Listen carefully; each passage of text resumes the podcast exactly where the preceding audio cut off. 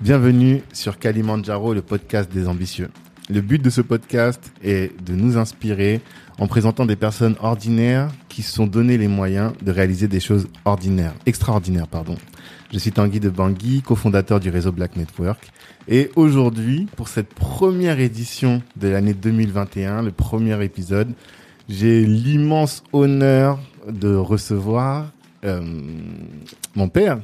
Euh, je peux dire mon mentor, mon père, je sais pas comment le présenter. Mais euh, on, on s'est toujours dit, nous, à Black Network et plus, même avant dans, dans nos, nos milieux, qu'il fallait qu'on consigne par écrit dans des livres l'histoire de nos parents, ce qu'ils ont vécu, comment ils ont galéré pour s'installer en France et s'épanouir dans à l'étranger. Et ce podcast, c'est l'occasion de le faire. Donc, euh, je suis très content de pouvoir faire cette interview et j'espère que vous allez apprendre aussi beaucoup de choses. Je vous souhaite en tout cas une, à chacun une bonne écoute et une très bonne année 2021. Donc, euh, bonjour papa. Bonjour. Ça va? Euh, Oui, à peu près. Alors, euh, pour commencer, d'habitude je pose la question sur l'ambition, mais là j'ai un peu changé. Est-ce que tu peux te présenter pour que nos auditeurs qui ne te connaissent pas? Oui, bien sûr. Je m'appelle Jean Ngafaouna. Jean Ngafaouna. Ok. Je suis avocat au barreau de Versailles. J'exerce ce métier ou cette profession au barreau de Versailles depuis 1994, très exactement le 19 décembre 1994. C'est la date de ma prestation de serment à la Cour d'appel de Versailles. Et donc j'ai la chance de continuer à exercer euh, cette euh, profession euh, depuis lors jusqu'à aujourd'hui. Et par la grâce de Dieu, j'y suis encore et en bonne forme. Pourquoi tu dis que tu as la chance? Parce que tu en as vu qui ont commencé en même temps que toi et qui aujourd'hui ne sont plus là, qui n'exercent plus? Et tout à fait. Mhm. Tout à fait. Je dis que c'est une chance parce que quand je vois ce que je fais, quand je vois la liberté que ce travail me donne, Mhm.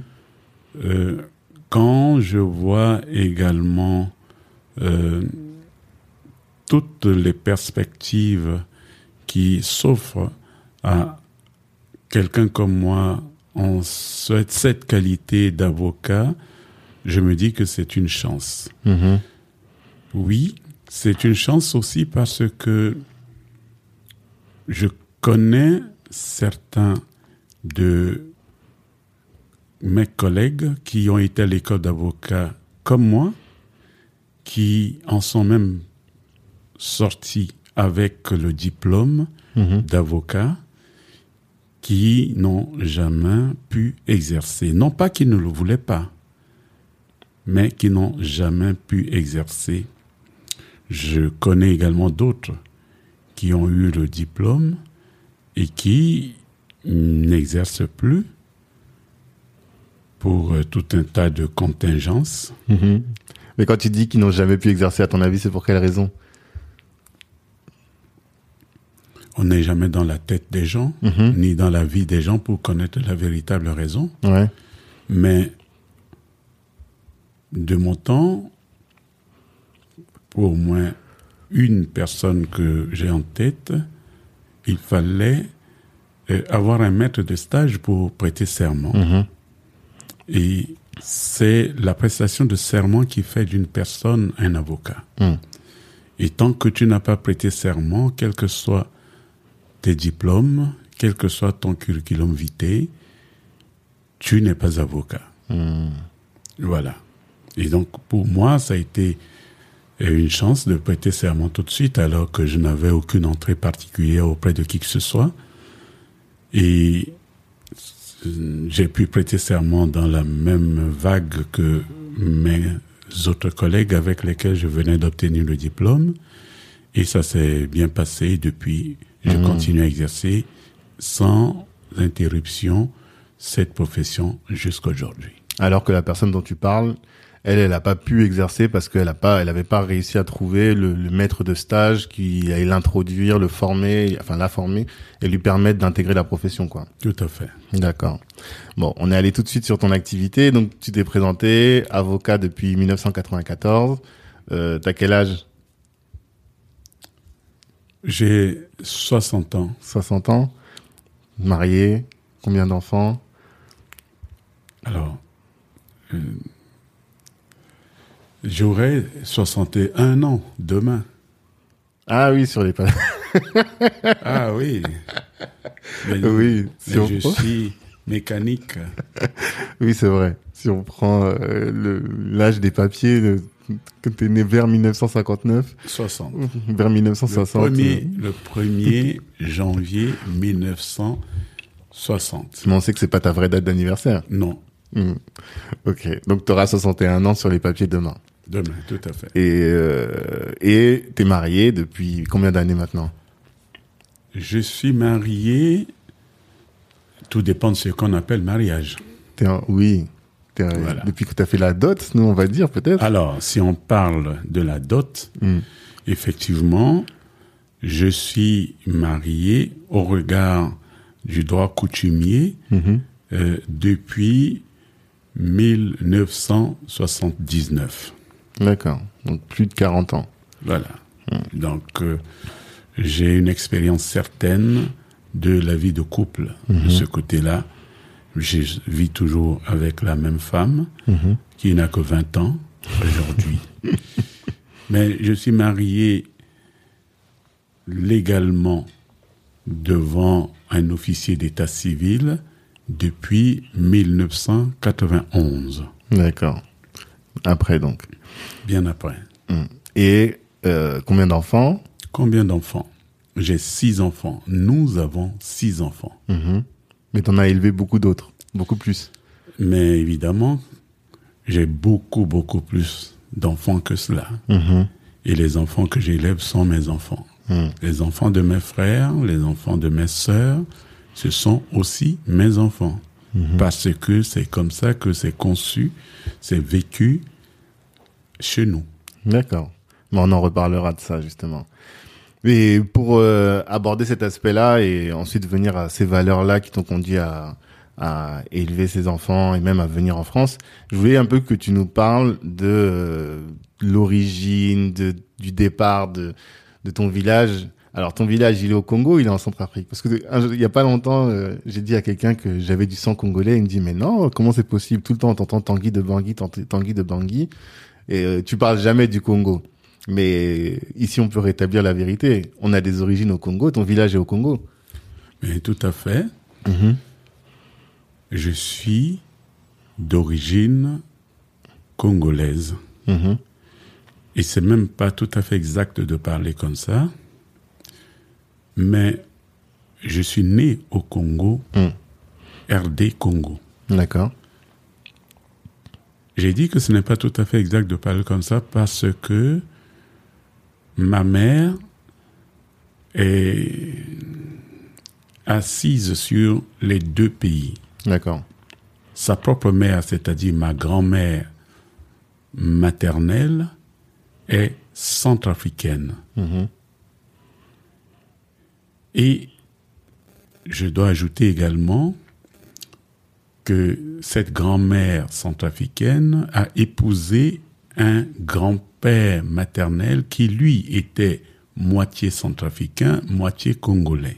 Ah, donc on est vraiment entre les deux, quoi. Il y a pas de Un mélange. C'est pas tranché. Mais ils ont, c'est-à-dire mes deux grands-parents maternels, ont vécu au Congo. D'accord. Ma mère, qui est donc à 75% centrafricaine et 25% congolaise, est née au Congo. Congo. Mhm. Mon père, quant à lui, est totalement congolais, 100% congolais. Et donc, moi, je suis né de l'union de ma mère, 75% centrafricaine et 25% congolaise, et de mon père à 100% congolais. Cette union s'est formée au Congo et a toujours vécu au Congo. Et mes deux parents sont morts et enterrés au Congo. Moi-même, je suis né au Congo D'accord. de cette union-là. C'est ça la vérité de euh, mes origines. Et euh, est-ce que tu peux nous parler du village de ton enfance? Bien sûr, le village de mon enfance, c'est Dangbe. Dangbe. Ok. Et ce village se trouve au Congo, Kinshasa, D'accord. en République République démocratique démocratique, du Congo. D'accord. Et tes souvenirs, est-ce que tu te souviens de la vie? Comment? Je dis toujours que dans mon souvenir, enfin, de ce que j'ai toujours entendu, c'est un endroit où il n'y avait pas d'électricité, il n'y avait pas de, de voiture. Est-ce que tu te souviens euh, t'as des souvenirs de, de cette période-là? T'es resté au Congo, au, au village jusqu'à quel âge? Je suis resté au village, à Dangbe, jusqu'à l'âge de 5-6 ans. Mhm. c'est l- j'ai quitté mes parents euh, à cet âge-là pour venir rejoindre mon oncle maternel, le Benjamin de la famille de ma mère, qui lui euh, vivait en Centrafrique. Mhm. Et je suis resté en Centrafrique depuis jusqu'à aujourd'hui. Mais cela ne veut pas dire que j'ai coupé avec mes origines régulièrement. Je retournais dans mon village pour euh, euh, rendre visite à mes parents et régulièrement pendant les périodes de vacances, De vacances. scolaires. Mhm. À peu près tous les trois ans, je retournais vivre euh, trois mois avec mes parents. D'accord. Voilà. Et c'était un village de pêcheurs, si mes souvenirs sont bons Un village de pêcheurs, pas tout à fait. Non? Pas tout à fait. Il y a, hum, en fait, quand on est dans ce village, Mhm. l'activité principale, c'est l'agriculture, D'accord. puisque la pêche n'est pas une activité à plein temps, mais l'activité qui faisait vivre tout le monde, c'était l'agriculture. D'accord. tout le monde avait un champ. Mhm. Ce n'est pas une agriculture comme vous l'entendez ici en Europe, mais là-bas, un homme digne de ce nom devait avoir une maison, Mhm. avoir une femme et cultiver son champ. D'accord. Voilà la première chose à souligner. Après cela, hum, certains avaient une propension à faire de la pêche. Il y en avait beaucoup comme ça dans le village, puisque nous sommes des riverains. Nous vivons tout au long, tout le Du long, fleuve. pardon, du fleuve. Ou Bangui À cet endroit, ça ne s'appelle pas Ubangi. D'accord. L'Ubangi ne viendra qu'en aval Mhm. avec la réunion de trois fleuves, trois cours d'eau, D'accord. à savoir l'Ouélé, Mhm. l'Ouélé. Ouélé, Ouélé. Mhm. Ça s'écrit O-U-E, accent aigu. L ou deux L, ça dépend de l'orthographe. Et E, accent aigu, Ouélé. Ok. Ça, c'est le cours d'eau sur lequel euh, est installé le village de mes parents ou mon village natal. D'accord.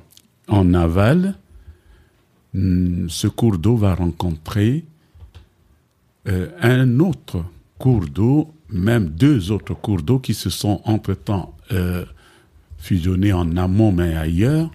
C'est le MBI, M-B-I, D'accord. et le Mbomu.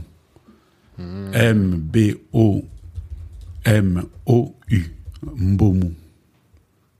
Et la réunion de ces trois cours d'eau va former l'Ubangi. D'accord.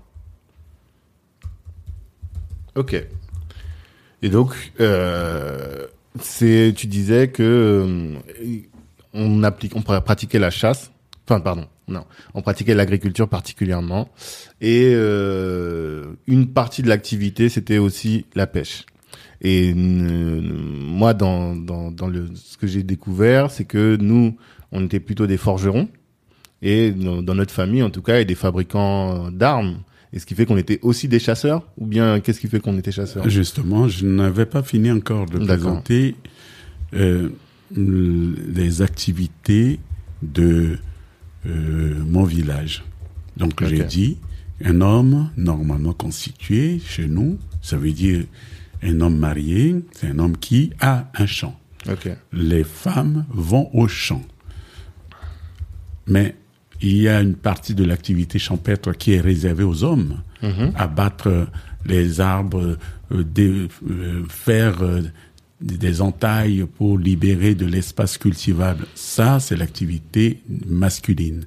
Ensuite, une fois que euh, ce, ce travail est f- fait, eh bien, la mise en valeur de la terre, l'entretien de la terre au quotidien, c'est le travail des femmes. D'accord. Voilà comment ça s'organisait. Ok. Mais en règle générale, on va dire, quasiment tous les hommes, comme quasiment toutes les femmes du village, je dis quasiment parce qu'il n'est jamais euh, certain que tout le monde 100%, fasse la même oui. chose, Mm. savent pêcher. D'accord. Les femmes pêchent d'une manière, les hommes pêchent d'une autre manière. Hmm. Ça, c'est euh, ce que tout le monde fait à peu près. Mais certains s'y adonnent plus que d'autres. Mhm. Et c'est ainsi que dans certaines familles, euh, on fera plus la pêche que d'autres, D'accord. mais toujours en association avec l'agriculture. Mhm.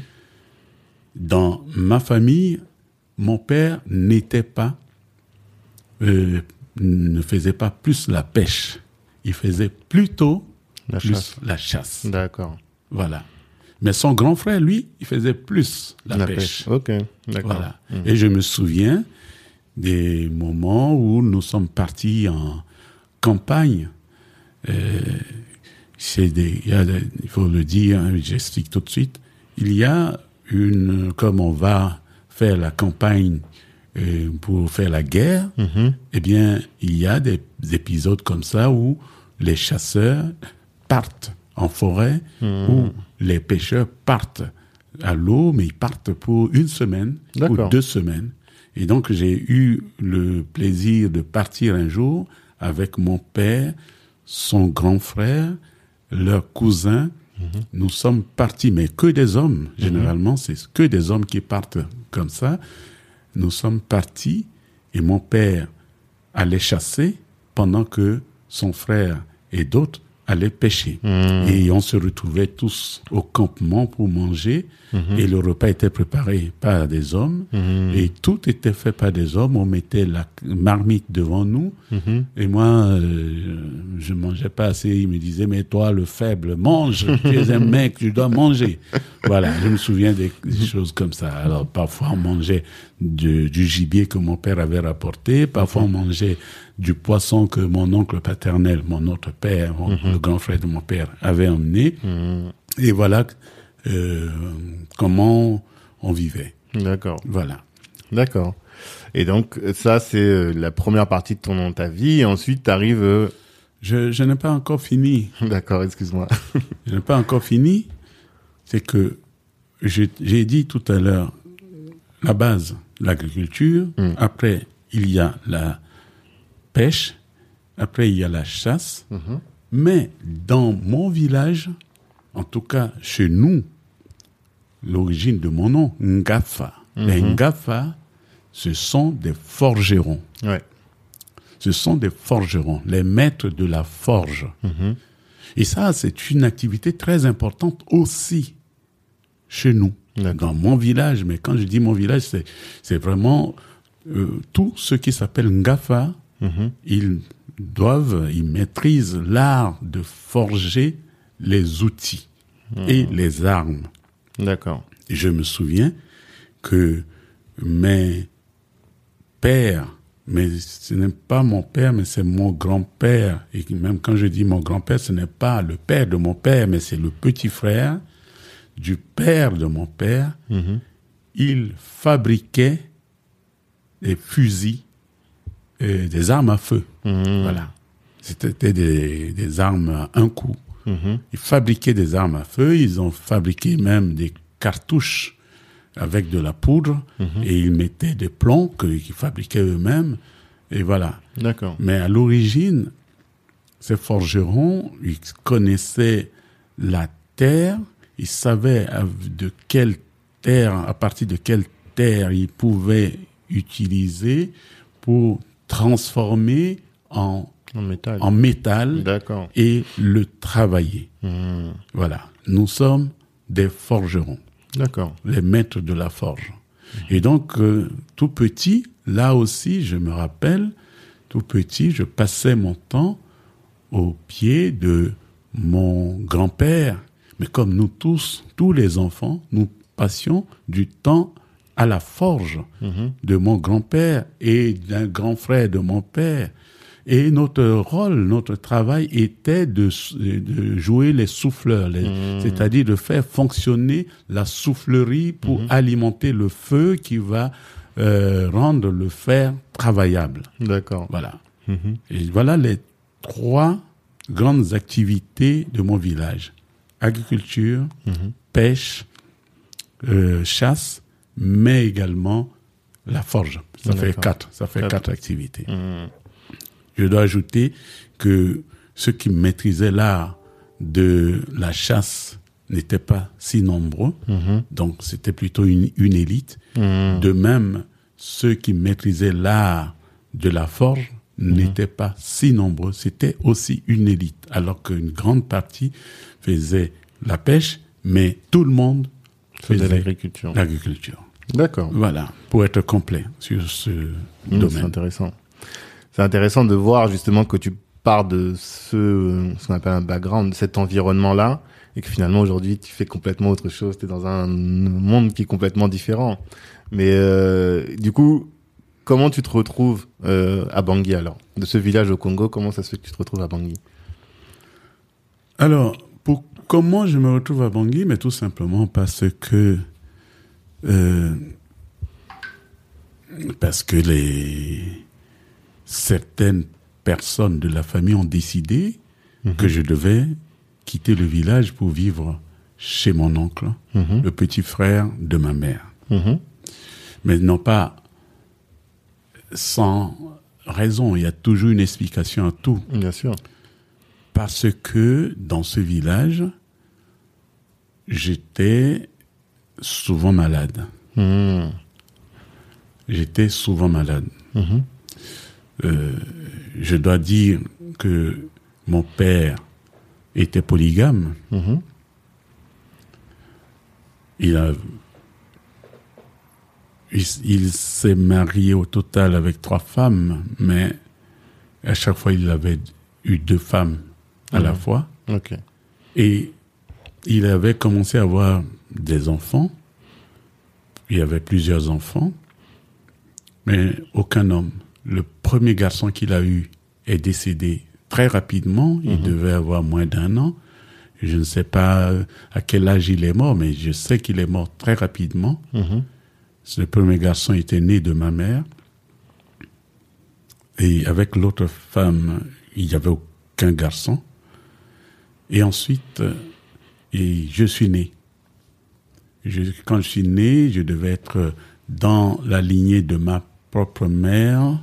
Il y a eu d'abord une fille, ce garçon qui est décédé, une autre fille, ça fait trois, une, euh, une autre fille, ça fait quatre, et je suis donc, j'étais donc le cinquième. de la fratrie de mon père avec ma mère. Mhm. Il s'est trouvé que, bon, bien entendu, ma- mon père avait des, des enfants avec euh, une autre femme qui étaient tous des filles. Mhm. Et donc, du coup, j'étais le premier garçon né. Mhm. C'est très important parce que le premier garçon a vocation à être le chef de famille. Mhm. Et pour mon père, qui n'avait pas de garçon, c'est comme s'il n'avait pas d'enfant. Puisque toutes les filles sont appelées à se marier et à partir chez leur mari. Mhm. Et pour mon père, personne n'allait rester prendre la relève. Mhm. Et d'où ce drame qu'il vivait. Et quand je suis né, j'étais couvé, il y avait une attention très particulière par rapport à moi. Il s'est trouvé que j'étais souvent malade. Mhm. J'étais un enfant souvent malade. Et mon père n'avait qu'une seule hantise, c'est de me perdre, après avoir perdu son premier fils. Mhm. Et pas que mon père. Toute la famille était hantée par cette crainte, cette peur de- que une de ces maladies m'emporte. Et c'est du côté de ma mère qu'est venue l'idée. Lorsque le petit frère, le Benjamin de ma mère, est- est- a pu prendre un travail, Mhm. Il est devenu premièrement, douanier. il est devenu douanier. Mm. Premièrement, on, on l'a marié. Mhm. Donc, on a amené la dot pour sa femme. Et immédiatement, on lui a donné pour mission, je dis bien on, ce sont ses sœurs, c'est même sa grande sœur, mais la petite sœur de ma mère, Mhm.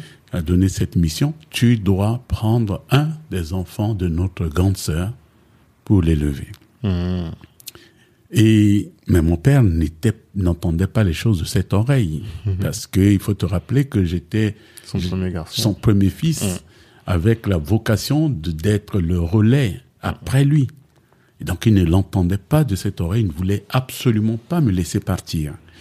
Mais c'est et son oncle, son oncle paternel, c'est-à-dire le petit frère de son père qui était là, que j'ai appelé grand-père tout à l'heure, son grand frère, ses, euh, oncles- ses cousins plus âgés l'ont convaincu en lui disant, écoute, cet enfant au village est régulièrement malade, laisse-le partir, c'est une chance pour lui permettre d'échapper au risque potentiel de la mort. Mhm. C'est pour ça que mon père a fini par accepter l'idée de me laisser partir. Et donc, tu posais la question, comment, comment Tu t'es retrouvé à Bangui. tu t'es retrouvé à Bangui? Ben, c'est pour, c'est ainsi que je me suis retrouvé à Bangui, sans savoir, sans savoir, euh, mais j'étais pas au courant de toutes ces choses-là. J'entendais vaguement autour de moi des choses, mais je connaissais pas les tenants ni les aboutissants. Mhm.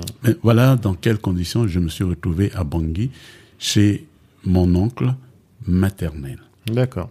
Et là, tu as vécu donc à Bangui. Euh, là, on- donc tu as quitté en 60, enfin au, vers 5-6 ans, donc c'était les années 66, 60 65, 66 à peu près, dans ces eaux-là. C'est ça. Et là, tu es resté à Bangui jusqu'en 1982, la date à laquelle tu as pris l'avion pour venir en France. Oui.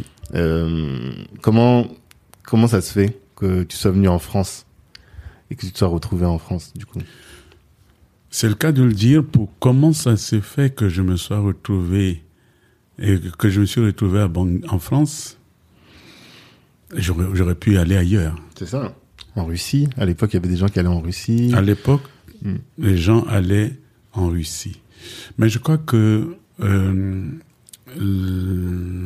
la véritable raison remonte d'abord à l'après-bac. D'accord. Je dirais même mieux, je me suis retrouvé en France parce que je n'avais pas un parent qui pouvait jouer des coudes pour que j'aille euh, ailleurs. Et donc j'ai dû suivre un cursus tout à fait naturel. Quel est ce cursus? C'est d'abord d'avoir le bac. Mhm. Quand tu as le bac, l'université de Bangui existait déjà quand j'ai eu mon bac. Donc l'État centrafricain donnait la bourse aux, élèves méritants, mais à vrai dire, tous les élèves qui avaient eu leur bac avaient le droit d'aller à l'université. Mhm. Donc, soit à l'université de Bangui, lorsque leur filière était à Bangui, soit à l'extérieur, à l'étranger, lorsque leur filière, la filière qu'ils veulent suivre, n'existait pas à Bangui. D'accord. Dans mon cas, je voulais faire des études commerciales. Ah, à la base, tu voulais faire du commerce? Quand on nous a dit de- d'émettre des vœux en terminale, j'ai mis haute études commerciales. Ah, Mais je l'idée, découvre quelque chose, je savais pas du tout. mais tout à fait. L'idée était simple. En fait, je ne voulais pas aller à l'université de Bangui. Mhm. Je, mais je ne savais pas ce que je voulais faire, en fait. J'ai mis haute études commerciales. En réalité, avec le rec- recul, après le bac, j'aurais voulu faire une école de commerce. Mhm. Mais je me disais qu'en mettant haute études commerciales, euh, l'État allait m'envoyer à l'étranger pour faire des Ouais. études commerciales. Qu'il n'y avait pas à Bangui. Tu savais qu'il n'y avait pas à je Bangui. savais qu'il n'y avait, mais en fait, c'est aussi de l'ignorance parce qu'il y avait un institut de technologie euh, IUT en D'accord. Gestion. Donc, euh, c'est pas, Tu pas ignorance pas. D'accord. que j'ai mis ça. Elle a dit, ah, tu veux faire des, études commerciales, on va t'envoyer en droit, comme ça tu feras du droit commercial. Mhm. Ouais, c'est pas toi qui as choisi le droit. Pas du tout. pas du tout. D'accord, c'est marrant. Pas du Ok. tout. Je me retrouve en droit À Bangui, du coup. à Bangui, Mm. en première année de droit. Le problème, c'est que les études de droit à Bangui, c'est un véritable abattoir. Ah ouais? Par rapport à quoi? Mais le taux de réussite à Bangui, Mhm. à l'université, en fac de droit à Bangui, mais c'est quelque chose de dramatique. Mhm. C'est épouvantable. Et si bien que tout le monde faisait tout pour fuir cette, euh, ce repoussoir. D'accord. Voilà pourquoi je voulais faire haute étude commerciale. D'accord. Et pourquoi tu voulais faire du commerce? T'avais, tu voyais quelque chose de particulier Tu Mais je dois dire également que dans ma famille, on faisait déjà du commerce. D'accord. Et ça, je ne l'ai pas évoqué tout à l'heure parce que mon père n'a pas été toujours que chasseur. Mhm. Mon père était un touche-à-tout. Mhm. Il savait aller à la forge et sortir avec des choses. Il savait faire la pêche. Il savait faire euh, l'agriculture à perfection. C'était mon père était un grand travailleur. Mhm. Et euh, quand il tuait du gibier, eh bien, ça rapportait aussi de l'argent. Il le vendait. Ça rapportait pour manger Ça et aussi rapportait pour de- vendre. Ah oui, c'était pour vendre. Mhm. Et justement, il a commencé à s'essayer au commerce. D'accord. Donc quand j'étais un peu plus grand, je devais être euh, en sixième, euh, mon père était déjà commerçant aussi. Et ta mère aussi vendait du savon Ma mère aussi était. Ma mère fabriquait du savon. Hum.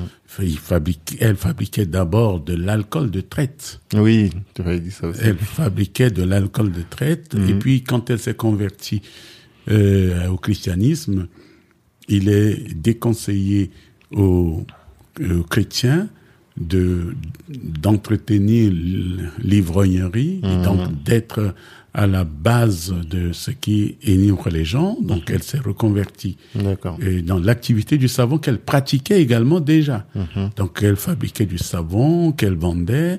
Et, donc mon père euh, s'est lancé dans le commerce. Mhm. Je pense que c'est aussi de là que m'est venue cette idée de faire des affaires. D'accord. Voilà. Donc je reviens euh, à mon parcours post-baccalauréat. Je J'obtiens le bac en 1979 Mhm. et je suis orienté en faculté de droit, c'est-à-dire à l'abattoir. Mhm. J'ai dit, ben, tant qu'à faire, je vais vendre cher ma peau. Si je dois mourir, je mourrai, mais au moins les armes en main. Mhm. D'accord. Voilà. Et pour souligner euh, le taux de réussite en fac de droit à Bangui, qui est extrêmement faible, Mhm. à la rentrée de juin, de euh, septembre 1979, nous j'ai eu le bac en 79. Mhm. Donc à la rentrée de septembre 79, nous étions 290 inscrits en faculté de droit Mhm. de Bangui. Trois ans après, nous n'étions que trois sur c'est 290. D'accord. À sortir avec la À licence. 3, à avoir eu leur bac en 79 Mhm. et à obtenir leur licence en 1982. Voilà. Euh, pour dire que il y c'est- avait qu'une seule fac de Bangui en droit. il n'y a qu'une seule faculté de droit à Bangui, en Centrafrique. En Centrafrique. C'est celle de, la, de Bangui. D'accord. Donc sur les près de 300 jeunes qui sont allés, vous étiez plus que un Trois. dixième, même un Ouais. centième, non, 10%, pardon, 10% à vous retrouver, euh, Non, à avoir, à être licencié, à avoir la Non, licence. non. 1%. 300 divisé par 100, tu enlèves les deux zéros derrière. Oui, c'est vrai. Eh oui. Mais non, c'est ça, ça fait 10%. Non, ça fait 1%. Oui, oui, pardon. 1%. Oui, oui, oui, c'est vrai. Oui, oui, c'est vrai. Moi, je suis pas bon en maths. Non, non, mais Hmm. nous, on faisait le calcul mental. Ça aussi, c'est autre chose. C'est ça. 1% en tout cas. 1% à être sorti avec la licence. D'accord. Donc, et me voilà, je rentre en première année de droit à Bangui, je Mhm. monte en deuxième année, je monte en troisième année. D'accord. Après la licence, il n'y a plus rien Mhm, à l'université de Bangui. Et donc, euh, tous ceux qui veulent aller plus loin dans les études, dans leurs études, doivent aller, doivent quitter le pays. Mhm. À l'époque, la faculté de droit de l'université de Bangui avait signé un- une convention avec la faculté de droit de l'université d'Orléans. Mm. Tous ceux qui avaient fini leur cursus à l'université de Bangui en fac de droit devaient venir à l'université d'Orléans s'ils voulaient aller plus loin que la licence. Mhm. Et donc, je me retrouve en troisième année de droit à Bangui. Je n'avais jamais eu l'intention de m'arrêter. Je ne sais même pas jusqu'à quel niveau je devais poursuivre les études. Mais je n'avais pas l'intention de m'arrêter. La famille ne m'avait pas non plus dit où je devais m'arrêter.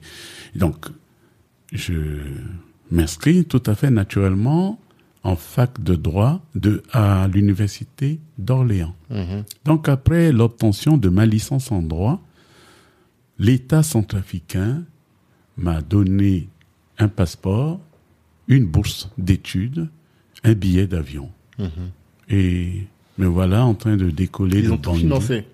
L'État centrafricain a tout payé. Ma famille n'a sorti aucun centime pour payer ma formation. Et c'est pour ça que je dis, ça s'est fait tout à fait naturellement. Mais c'est très important ce que je dis là, parce que vous allez comprendre aussi pourquoi, quelque part, il, je suis redevable de l'État centrafricain. Mhm. De, euh, mais quand je dis de l'État centrafricain, je veux dire je suis redevable du peuple centrafricain Mhm. pour euh, parce que c'est le peuple centrafricain qui a fait de moi ce que je suis aujourd'hui. Mhm. Voilà. Tu as fait des études. Quand je suis rentré en fac de droit, j'avais une bourse euh, euh, tous les mois. J'avais une bourse. Euh, C'était pas payé régulièrement, mais quand ce n'était pas payé régulièrement, nous faisions la grève, mais euh, on nous payait avec quelques retards, mais on nous payait la bourse. Et puis, je finis les études. Je me rappelle même, on nous donnait des allocations familiales. Là-bas à Bangui?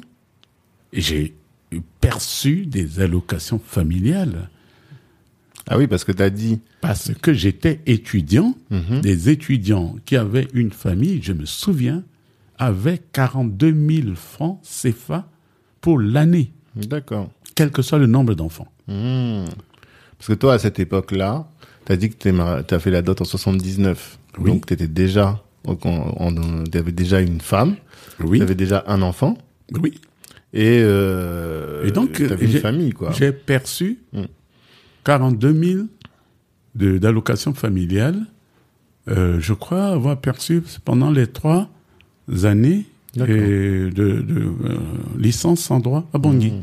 Plus ta bourse. Plus la bourse de 20, qui était de 25 000 francs Par mois par mois, Ok. qui Bon, était payé. Parce que c'était avant la dévaluation, du coup, je pourrais pas faire le calcul. Je sais plus combien ça fait, mais. Mais à l'époque, c'était, euh, il fallait, il fallait 2000 francs CFA Un- Il fallait 2000 francs français pour faire 100 000 francs CFA. Mhm. Aujourd'hui, avec 1000 francs français, tu as 100 000 CFA. Tout ça. simplement, ça a été divisé par deux. C'est ça. Mais surtout, euh, avec les deux, avec ta bourse et tes allocations, t'arrivais à subvenir à tes besoins. C'était pas euh, la, la grande vie, mais vous t'arrivez aussi à subvenir aux besoins de la famille. Ben, c'est pas tout à fait exact. C'est la question. Eh ben oui, mais c'est pas la question que tu m'as posée. Tu as commencé par faire une affirmation. tu j'arrivais à subvenir aux besoins de ma famille. Mhm. C'est à la fois vrai et faux. Mhm. Vrai parce que en fait j'avais de l'argent. Euh, C'était de l'argent de poche, mais je n'étais pas totalement dépendant de la famille. Mais la famille, quand je dis la famille, je dois dire mon oncle Mhm. maternel, qui est pour moi la figure paternelle. Je l'appelle d'ailleurs papa. Mhm. Mon oncle, qui était douanier, finançait Mhm. aussi ma vie. D'accord. Comment? Lorsqu'il s'est agi de louer euh, un logement, c'est lui qui payait le loyer. D'accord. Mais après, je vivais chez lui, Mhm. euh, dans un logement qui est à lui. Et donc, euh, il prenait en charge une partie de, de, de mes frais de fonctionnement. Il envoyait, à cette époque-là, il était en province, donc il envoyait régulièrement euh, du vivre. Euh, donc, euh, voilà comment nous avons vécu. D'accord. Et puis en plus de ça, j'avais donc euh, cette bourse, bourse et... cette allocation familiale. Mais j'avais également, j'assumais à un moment donné la responsabilité de deux des enfants de mon oncle. Mhm. Ouais. Voilà, Lambert et Sosten, Ok. qui vivaient Chez toi. chez moi. Ok. Voilà. Ok. Et donc, euh, t'arrives en France. Tu as dit tout à l'heure la, da- la date, c'était 19 novembre 1982. Je décolle de l'aéroport de Bangui Poko, euh, Bangui, le 18 C'est ça. novembre 1982. La nuit, l'avion a décollé vers 23 heures et je me pose à Roissy le 19 novembre 1982. Ok. Je me souviens, euh, c'était un jeudi, le 18 novembre, c'était un jeudi, donc j'arrive à Roissy un vendredi matin. D'accord. Quelqu'un, une connaissance vient me chercher à l'aéroport et m'amène à la gare d'Austerlitz. Même pas, m'amène à une gare. Ça devait être une gare de Sarcelles ou quelque chose comme ça. Mhm. Et j'ai dû euh, affronter et prendre le train Mhm. de banlieue pour la première fois de ma vie, venir euh, euh, arriver, je crois, à Gare du Nord, et puis faire des correspondances et me retrouver à la gare d'Austerlitz, et puis prendre un train à la gare d'Austerlitz pour descendre à Orléans, Mhm. point d'attache. Et j'arrive à Orléans euh, l'après-midi du vendredi. Et le lendemain, samedi, j'avais mon premier cours en Oui. France. Parce qu'en novembre, les cours avaient déjà commencé depuis un petit moment. au cours de septembre, commencé depuis longtemps. Mhm. Et j'avais mon cours en euh, droit international privé et droit européen des affaires. Donc, tu arrives en maîtrise, c'est ça J'arrive avec une licence en poche, Mhm. donc j'étais inscrit. euh, je me suis inscrit d'ailleurs le, euh, le lundi, c'est-à-dire la semaine suivante.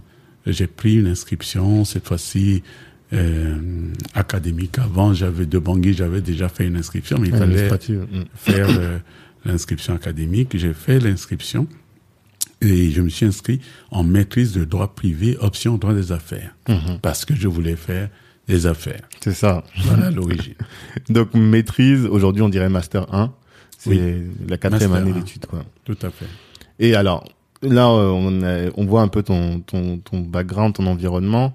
Euh, L'idée maintenant, c'est un peu de parler d'ambition. Je pense que quand t'es arrivé, là, que t'es descendu de l'avion, et même quand t'es monté dans l'avion, tu devais avoir plein de rêves, la tête pleine d'am- d'ambition. Est-ce que tu peux nous parler un peu de ces rêves que t'avais, de ces ambitions? Je ne peux pas parlé de rêve Mhm. en venant en France. D'accord. Je n'ai jamais rêvé de venir en France. Ah, Jamais. d'accord. Pourquoi? Je ne sais pas. Mhm. En fait, c'est c'est pas vrai de dire je ne sais pas. Je, parce que pour moi, ma réussite ne passait pas par la France. Mhm. Ma réussite passait en revanche par les études. Ok. Voilà. Mhm. Donc, euh, je m'approchais de cette réussite Mhm. en réussissant aux examens. Oui. D'avoir eu la licence, j'étais déjà très content. Mhm. Mais je savais que j'allais avoir aussi la maîtrise. Mhm. Puisque je venais en France pour faire des études, pour moi, c'était, c'était même pas négociable que je n'ai pas la maîtrise, ni toutes les études que j'envisage de faire. C'était, euh, c'est normal que je réussisse. Pourtant, tu as eu des échecs dans les études avant. Jamais. Jamais T'avais jamais échoué à ce moment-là? Jamais, Mhm. jamais, jamais. Je n'ai repris aucune classe. Attention, D'accord. Ok. je m'explique. Mhm. Je n'ai jamais repris aucune classe. J'ai eu, j'ai raté les, mes examens en fac Mhm. en première session. Oui. Allé au rattrapage. Euh, la seconde session, si c'est ça ce que tu que appelles nous, appelle le rattrapage. rattrapage. ouais. Mais non, justement. Justement, euh, euh, justement parce que ce n'était pas organisé comme ça chez nous. Mhm. Enfin, bon, T'avais la session Alors, de, de, la, la session de de juin. Et, la après, session de si tu ratais la session de juin, si t'avais pas la moyenne, tu devais passer à la session de septembre. Mais oui, si tu n'étais pas euh, admis, Admis, voilà. tu passais la, la session de septembre. Ok. Voilà. Euh, mais moi, j'ai toujours échoué à la première session. Ok. Mais en fait, euh, pour moi qui suis chrétien, je sais maintenant, après, pourquoi il fallait que je passe mes examens la seconde session? Pourquoi? Alors, d'abord, j'ai, euh, il faut déjà savoir pourquoi j'ai raté la première, mon, mon examen en licence 1, L1, ou chez nous on appelait DEG 1. Ouais. Pourquoi est-ce fallait que, pourquoi est-ce que j'en suis venu à échouer Mhm. à la première session? Je vous ai dit, je t'ai dit tout à l'heure que je me suis dit, chiche, vous m'envoyez à l'abattoir, je vais vendre cher ma peau. Mhm. Mais je travaillais comme un malade. Mhm. Il n'y avait pas de repos. Parce que je voulais vendre cher ma peau. Mhm. Je pouvais travailler 24 heures sur 24 sans dormir. Mhm. Et c'est ce que je faisais pour préparer l'examen.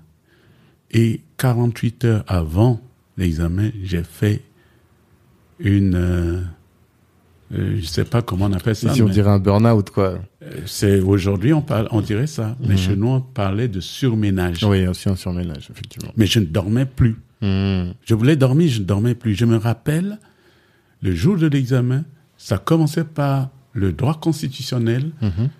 J'ai euh, été obligé d'aller à l'hôpital, au dispensaire du coin. On m'a prescrit du somnifère Gardena. Mhm. D'accord. Le nom de ce somnifère, c'est Gardena. Je ne l'oublierai jamais. J'ai pris ce somnifère pour dormir un peu avant d'aller à l'examen. J'ai dit à maman, tu me réveilles.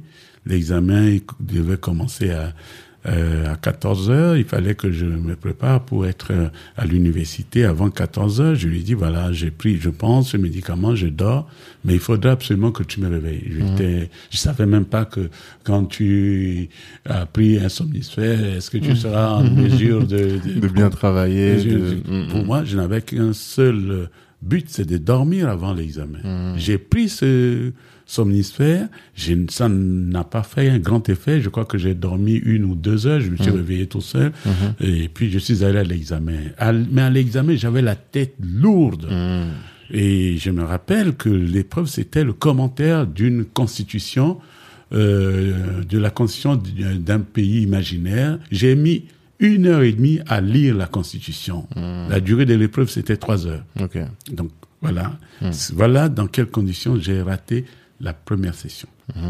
Donc c'était le travail acharné le, hum, le ce cas a conduit au surménage et forcément t'étais plus dans des conditions qui te permettaient de, de réussir l'examen quoi de Voilà. réaliser et de En tout cas, mon- ça a été le- mon premier échec dans la vie, Mm. dans mon parcours scolaire. d'accord Et donc, euh, la seconde session, euh, j'ai passé normalement. Et là où je dis que euh, tu te ce n'est pas, tout à fait un rattrapage. C'est quoi? C'est que moi, j'avais échoué pour euh, l'examen en droit. C'est juste aujourd'hui, c'est toujours pareil. Il fa- enfin, à cette époque-là, il fallait réussir l'épreuve écrite, Mhm. les épreuves écrites avant de passer les, les oraux. oraux ouais Et celui qui avait réussi les épreuves écrites pouvait aussi échouer à l'issue des oraux. Celui-là, il venait en rattrapage. d'accord Mais à partir du moment où tu as échoué à l'épreuve écrite, ben, tu, tu viens à la seconde session. Mmh, tu recommences. d'accord. Et, et voilà. d'accord Et donc voilà comment ça s'est passé en première année. En deuxième année, j'ai échoué aussi au pre- en première, euh, à la Première session. Je sais pas pourquoi. Et puis la, la licence aussi, j'ai échoué à la première session. Mais à chaque fois, j'ai eu euh, mes examens à la seconde session. mais du coup tu savais que quand tu arrivais en France tu savais que coûte que coûte même s'il y avait une première Quoi session ça allait être compliqué arrive, je mais devais avoir mon diplôme. ça, c'est important parce que acquis. ça montre que tu es venu avec un objectif clair Ah non, et que tu allais te donner ça, tous les moyens pour, moi, les atteindre. Pour moi, c'était la seule chose qui Mhm. comptait. La France, moi, je m'en foutais éperdument. Mmh, Pour moi, je venais chercher un diplôme. mmh. C'était un moyen pour atteindre ta finalité, quoi. Ah, c'est tout. Et un diplôme pour faire quoi alors du coup? Eh ben justement, Mhm. ou rien faire. Non, mais c'est, c'est, ça a l'air d'être euh, rigolo. Mhm. Mais moi, je, je, je devais souffrir euh, de, d'une maladie qu'on appelle la diplomite. Mhm. Et parce que en montant, euh, il fallait absolument avoir le diplôme le plus élevé. Ouais. Mais ça, on me l'a toujours dit. Même euh, tonton Jean Bosco, qui, qui m'a dit la même chose, il m'a dit, là, où tu es, il faut que tu aies le plus haut niveau de formation possible. Absolument. Ouais. C'est ça. C'est moi j'appelle ça la diplomite. Mais je n'avais aucune euh, euh, ambition professionnelle. Pour moi, je devais avoir le diplôme le plus élevé. Ah, t'avais pas de, de métier derrière forcément. Il n'y avait aucun métier derrière. Après, je vais réfléchir au métier que je vais faire. D'accord. Voilà. Mais je viens chercher mon diplôme. Mmh. C'est tout. Le diplôme pour le diplôme. Le diplôme pour exercer le métier le plus le plus en vue, le Valorisant, plus valorisant. Mmh. C'est ça. D'accord. Je, pensais que euh, quand tu as le diplôme le plus élevé, tu vas faire le métier le plus valorisant. C'est ce que Mmh. on m'a fait croire. D'accord. Et les métiers, c'était quoi? Travailler dans la fonction publique ou euh, Ben, C'était dans la fonction publique. Ah, J'ai oublié un petit détail. Mhm. Parce que pour venir en France, j'ai dit que c'est l'État centrafricain qui a tout payé, Mhm. mais l'État centrafricain a institué un engagement, une sorte de contrat, Mhm. mais, mais de véritable contrat avec l'État. C'est, on appelait ça un engagement décennal. C'est-à-dire, l'État paye toute ta formation, tu viens, tu fais la formation, mais quand tu retournes, tu as l'obligation de travailler dans la fonction publique pendant 10 ans. D'accord. Après quoi, tu peux faire ce que tu as envie de faire. Ok, d'accord.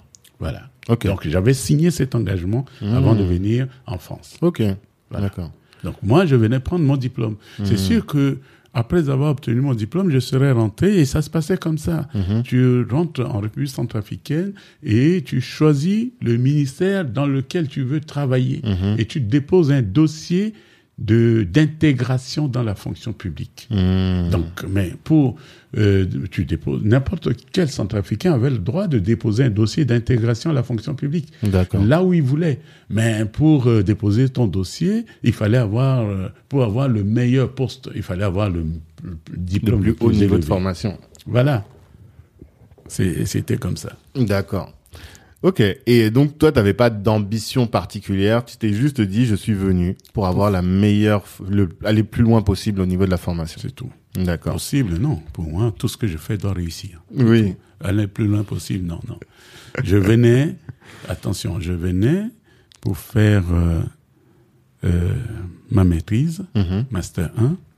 L'année suivante, je devais faire euh, le Master 2 aujourd'hui. Ouais. DESS, J'avais et ce diplôme aussi en tête. Mhm. Un diplôme, un DESSS, DESS, diplôme d'études supérieures euh, spécialisé. Spécialisé. ouais. Voilà. Je voulais euh, faire un DESS en transport aérien.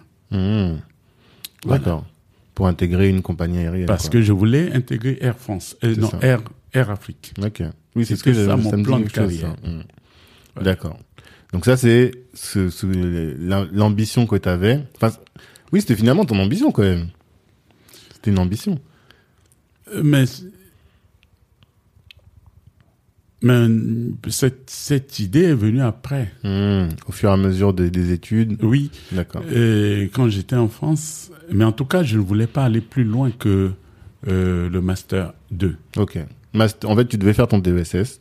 Et une fois que tu l'as fait, tu rentres. Je rentre. C'était ça ton projet. C'était mon projet. D'accord. Voilà. Et finalement, Et ça a changé. Ça a changé, oui, pourquoi Ça a changé? Encore là par le coup du hasard. Mhm. J'arrive euh, en France le 19 novembre 1982. Mhm. Il faut se rappeler que les cours avaient déjà commencé Ouais. à l'université, pardon, à l'université d'Orléans en septembre. Mhm. Donc j'avais un retard certain, Mhm. environ deux heures, euh, enfin deux mois de retard, ou sinon un, plus d'un mois de Mhm. retard. Ça, c'était le premier handicap. J'arrive avec l'ambition de faire le droit des affaires. Mhm. Or, en droit des affaires, il faut faire la comptabilité, il faut faire la fiscalité des entreprises. Mhm. Et nos copains français qui s'inscrivaient en maîtrise droits des affaires avaient déjà dans leur parcours la comptabilité générale et la comptabilité, pour certains même la comptabilité des sociétés. Mais en tout cas, on faisait la comptabilité des sociétés en maîtrise. D'accord. La fiscalité aussi, ils avaient. Et quand tu fais la comptabilité, il y a des écritures que tu passes. Moi, je n'avais jamais fait tout cela en Centrafrique. Mhm. Deuxième handicap. D'accord. Or, la comptabilité et la fiscalité des sociétés est une matière fondamentale, une matière à. Mhm. Ça, c'était la première matière à Mhm. qui venait à l'écrit. Et la deuxième matière à t'aider qui venait à l'écrit, c'était le, le droit commercial. Bon, ça, j'avais l'habitude. C'était, j'avais un parcours tout à fait normal.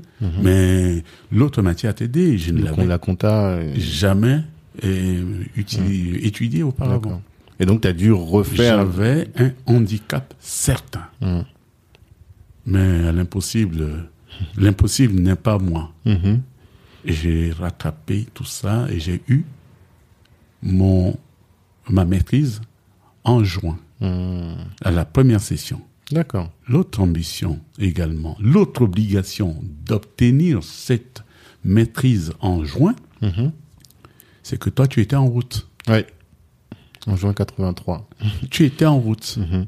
Tu devais naître. Mhm. Parce qu'en venant, tu- maman était enceinte de toi. Mhm. Et il fallait nécessairement que j'obtienne mon diplôme de maîtrise ici en juin, Mhm. que je travaille en juillet Mhm. pour pouvoir payer un billet, aller te voir. Voilà les objectifs, les raisons pour lesquelles moi, je devais avoir mon diplôme en juin. Mhm. Et j'arrive, moi, je me mets à travailler comme un fou pour rattraper ce double retard, le temps et, et ma carence et le- de- dans le, le parcours antérieur concernant la fiscalité et la comptabilité des sociétés. Mhm. Je travaille, je travaille et je finis par réussir mon diplôme. Voilà. Ce que euh, j'ai aussi, je dois dire, c'est que je me suis mis également à, à chercher du travail et Dieu m'a permis d'obtenir un travail et puis de payer mon billet pour aller te voir parce que tu venais de naître. D'accord. Voilà. Est-ce que tu peux parler un peu de cette époque, comment vous viviez, les étudiants, tous ensemble, euh, la, la solidarité entre vous, comment, c'était quoi votre vie à cette époque, cette période-là? Mais une vie très heureuse. Mhm. Et nous sommes arrivés, nous étions la même classe à, à Bangui, Mhm. avoir obtenu la licence et être arrivé en- à Orléans. Mhm. Et quand nous sommes arrivés, euh, d'abord on ne trouvait pas à se loger. Mhm. Avec une bourse nationale qui ne vient qu'au compte-gouttes, euh, le cours ne donnait pas de logement en cité universitaire. Par la grâce de Dieu, comme j'étais chrétien, j'arrive, je vais à l'église. Euh, euh, c'est d'abord René Mbondo qui m'accueille. Mhm. Et puis nous allons à l'église. Et puis il explique aux gens, il dit, voilà, c'est un petit frère qui vient d'arriver. Comme euh, il n'a pas de logement, je l'ai accueilli dans ma, ma chambre. Les Sa gens chambre disent, étudiante. Sa chambre Oh, étudiante. dans ta chambre d'étudiant, mais c'est pas possible, il faut faire quelque chose. Il dit, mais c'est comme ça. Mm. Et ils sont plusieurs à être arrivés comme ça. Mhm. Et donc, immédiatement, dans l'église, il y a un professeur malgache Mhm. qui est en relation avec les HLM euh, d'Orléans Mhm. et qui, euh, au titre des étudiants malgaches qui étaient là, Mhm. et donc, il a engagé immédiatement des démarches auprès de, des HLM d'Orléans et il a obtenu que les HLM mettent à notre disposition des appartements. Mhm. Et d'ailleurs, euh, certains étudiants centrafricains qui étaient ici et qui n'avaient pas de logement à leur convenance se sont alignés sur nous.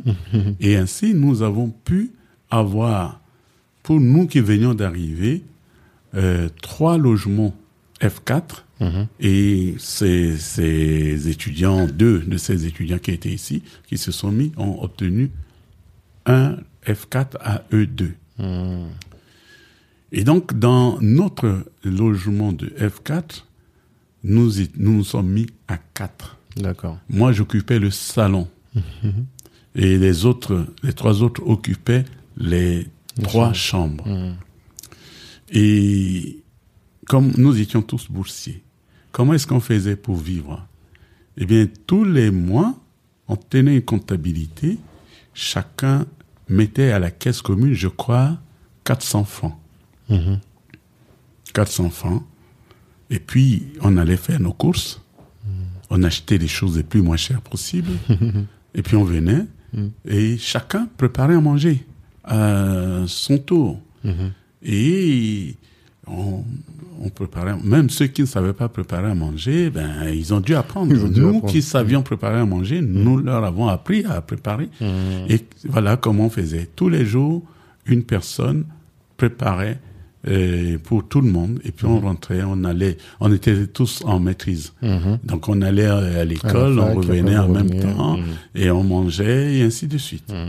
Voilà comment Que des- on a vécu. Entre hommes, vos femmes étaient toutes au pays. Nous étions tous euh, des gens euh, qui avaient charge de famille. Mhm.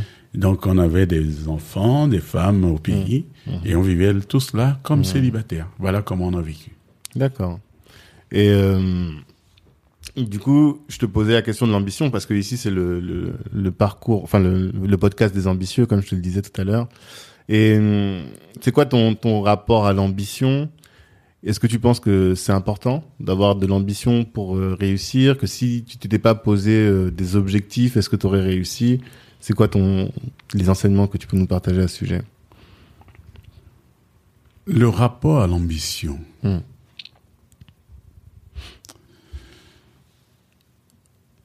J'avais quand même l'ambition d'obtenir mon diplôme. Mhm. C'est ça. Mhm.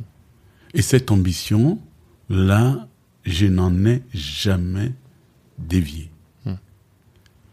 Toujours obtenir mon diplôme. C'est ça qui m'a permis de rattraper mon double handicap. Mhm.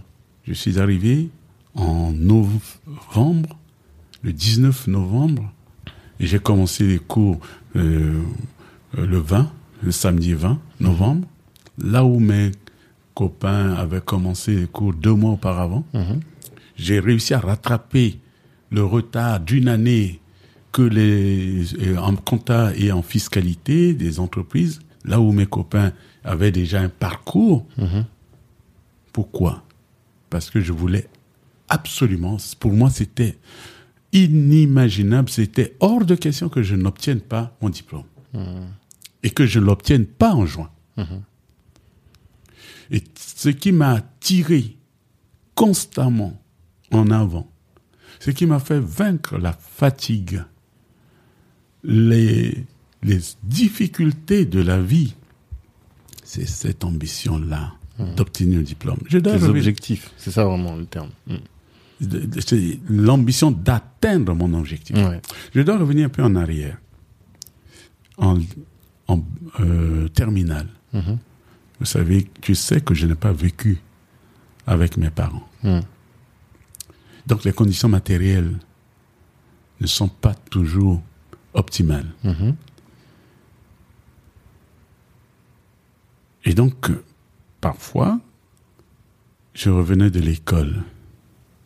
J'étais en terminale. Je revenais de l'école à midi, quand on avait fini les cours ou à 11h30, à midi, 13h, c'est l'heure où les gens mangent. Mhm. Mais le repas n'était pas prêt. Mm.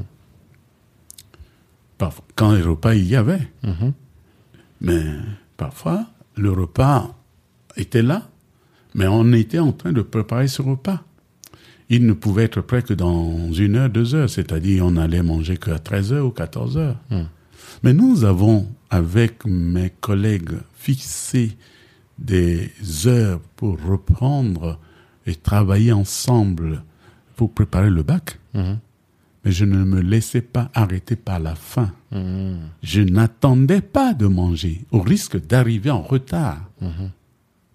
À l'heure, sur l'heure qui était fixée pour Elle est révisée. réviser. L'heure venue, repas ou pas repas, je repartais. Et je me rappelle très bien que lorsque j'ai obtenu le bac, je me suis regardé pour la première fois dans un miroir, j'ai vu que j'avais des joues totalement creusées. C'est clair, j'imagine. Mm. Totalement creusées. Parce que je ne mangeais pas normalement. Voilà. Mm. Cette idée, parce que je voulais absolument obtenir le baccalauréat. Et je me disais même, s'il n'y a qu'une seule personne qui doit l'avoir, Il faut que ce soit moi. ça doit être moi. Mm. C'est la même idée qui m'a habité tout au long de mon parcours universitaire. Quand je suis arrivé ici, les difficultés étaient là. Mhm. Mais moi, il était hors de question de ne pas avoir mon diplôme. Je devais avoir mon diplôme.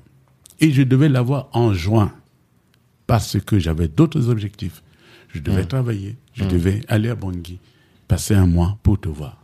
Donc se poser des objectifs et ne pas euh, dévier de ces objectifs-là. Indispensable. Object- se poser des objectifs, des objectifs réalisables Mhm. et s'efforcer de les réaliser. Et dans le délai. Pour un étudiant, l'objectif de satisfaire euh, à ses examens à la fin de l'année, ce n'est pas hors de sa portée, c'est étudier justement pour. Donc, euh, euh, c'était des objectifs. Oui, Dire, je dois avoir mon examen à la fin de l'année, c'est un objectif qui est déjà là, qui est fixé. Mais moi, que je l'ai, c'est moi qui me l'impose. Et cet objectif-là est réalisable. Et je ne me laisse pas distraire de ce but par quelque difficulté que ce soit. Voilà. D'accord. Et tu as bien insisté sur euh, ce que tu dois à l'État euh, centrafricain. Comment est-ce que tu payes cette dette Est-ce que tu penses que payer cette dette, c'est euh, euh, contribuer au pays en envoyant de l'argent? Est-ce que tu as une réflexion là-dessus? Non. Ce n'est pas du tout contribuer, envoyer de l'argent euh, au pays. Je n'envoie pas de l'argent à l'État centrafricain, j'envoie de l'argent à ma famille. Mais je dois aussi ma réussite à ma famille. Aussi, bien sûr. Oui, parce que je dois insister, je dois aussi ma réussite à ma famille. Et puisque je n'ai pas grandi avec mon père ni ma mère, mais c'est la famille qui m'a qui a fait de moi ce que je suis. Mais c'est aussi l'État centrafricain qui a fait de moi ce que je suis. Donc, euh, je dois quelque part euh, à l'État, c'est-à-dire à la collectivité des centrafricains. Mais ça, je ne l'ai pas encore fait. Comment? Pour, euh, Comment est-ce que je pense pouvoir le faire C'est que je me dis que si Dieu me prête vie, il faut absolument que je vive en Centrafrique. Alors, c'est- ça paraît idiot parce que tu peux me dire, mais même en restant ici en France, tu peux faire des choses pour la République centrafricaine. C'est vrai. À la différence que ici, je travaille dur pour faire vivre ma famille. Et je n'aurai pas le temps nécessaire, le temps matériel pour travailler en plus pour la République centrafricaine. Or, si je vis en Centrafrique, je vais travailler aussi pour la République centrafricaine. Et je suis prêt, par exemple, à enseigner même gratuitement, même gratuitement, les petits centrafricains. À l'université, j'ai une rigueur d'analyse. Travailler, enseigner le petit centrafricain gratuitement, c'est quelque part à rembourser ma dette. Mais aussi, être là, travailler gratuitement, c'est quelque part servir de catalyseur ou de modèle aux centrafricains, aux petits centrafricains. Et je me dis, travailler gratuitement parce que je me dis que le jour où je vivrai en République centrafricaine, je n'aurai plus de crédit à rembourser, j'aurai juste besoin d'un peu d'argent pour vivre et mon activité euh, en France me permettra de vivre en Centrafrique pour euh, aider. Voilà un exemple de, de retour sur investissement que je pourrais donner à la République centrafricaine. Mais il y a aussi, par exemple, le fait d'étudier, d'écrire sur le droit centrafricain. Si j'ai fait des études, si j'ai fait des- un doctorat, c'était aussi pour ça.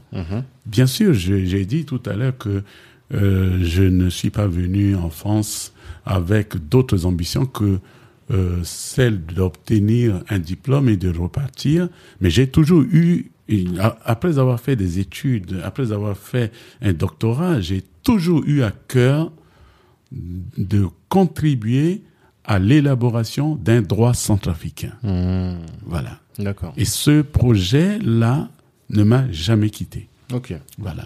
Donc c'est comme ça que tu penses pouvoir contribuer. Est-ce que tu penses que hum, tout Africain de la diaspora doit avoir cette idée de contribuer à son pays d'origine, voire même de rentrer dans son pays d'origine? Je pense que la, la question ne se pose même pas. La question ne se pose même pas. Euh, je veux dire par là que tout Africain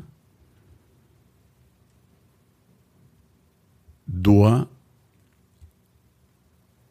faire l'effort nécessaire pour euh, aider son pays, le pays de ses parents, à émerger. Je- tu as bien noté la formulation. Son pays, le pays de ses parents. Parce que les gens de ta génération, ce sont des gens qui sont arrivés ici enfants ou qui sont nés ici.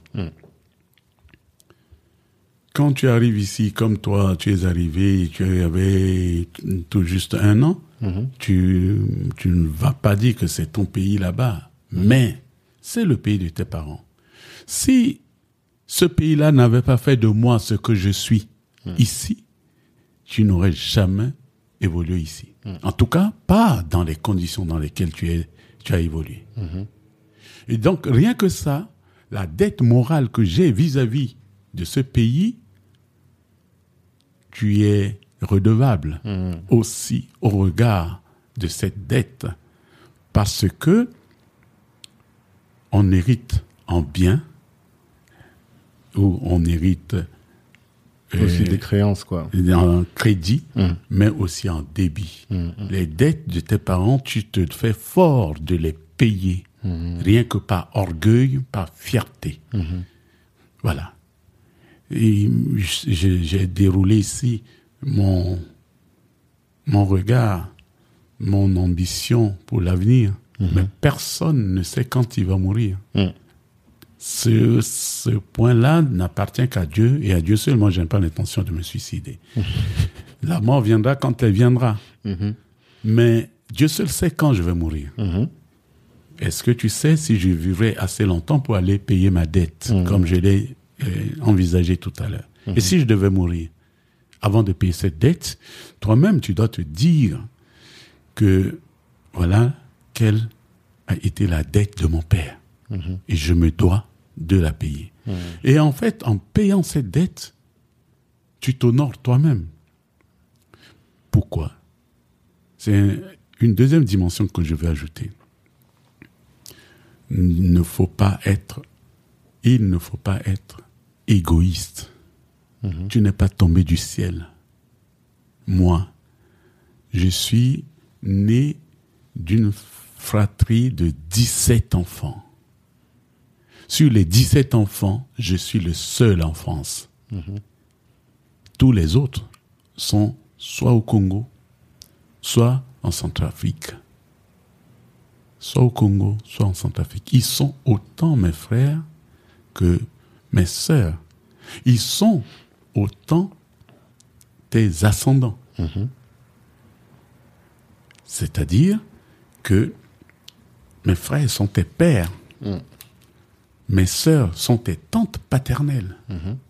Et ta mère est dans la même euh, problématique. Ta mère a aussi des frères, un frère et des sœurs là-bas. Et puis, il y a les frères de tes, euh, des, des frères, Les enfants de des enfants des frères des, des, de tes grands-pères. Et les enfants des sœurs de, de ta grand-mère maternelle là-bas. Alors, décider de vivre ta vie ici, sans tenir compte du pays de ton père, c'est quelque part de l'égoïsme. La réussite ne vaut que lorsqu'elle est partagée. Et c'est parce que ce partage a eu lieu que ton père, que ta mère est ce qu'il est, ce qu'elle est.